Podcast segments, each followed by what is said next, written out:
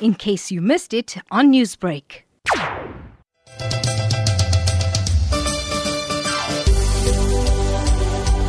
Given that uh, we are Africa's oldest surviving botanic garden, 170 years is a very significant moment in time. It's a great opportunity to reflect on why botanic gardens are critically important and also a very important public open uh, green spaces. Why is it important to have these green spaces, especially in highly urbanized areas like Durban? Particularly uh, botanic gardens, their main role is plant conservation. So you find that in many cases, two thirds of all known plant species are curated in botanic gardens around the world.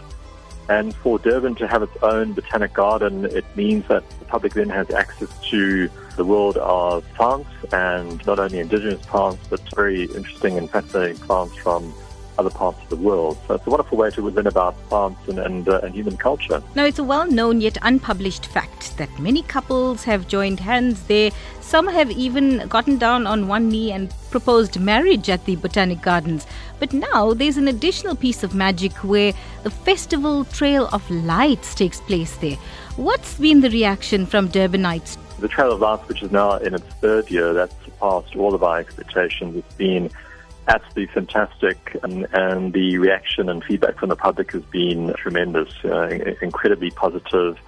And what's really special for us is that um, it brings together the, the creative teams who uh, do uh, the lighting display, our horticultural production display team from Parks, and also the Botanic Gardens horticultural team to produce a combined horticultural and lighting display. Think what's really unique about the Trail of Lights is that it gives people the opportunity to experience a botanic garden at night time. So many of our visitors will know the gardens, you know, during the daytime, but at night it's a very different and magical and beautiful place, and that's particularly with all the lighting and displays that are, are in place.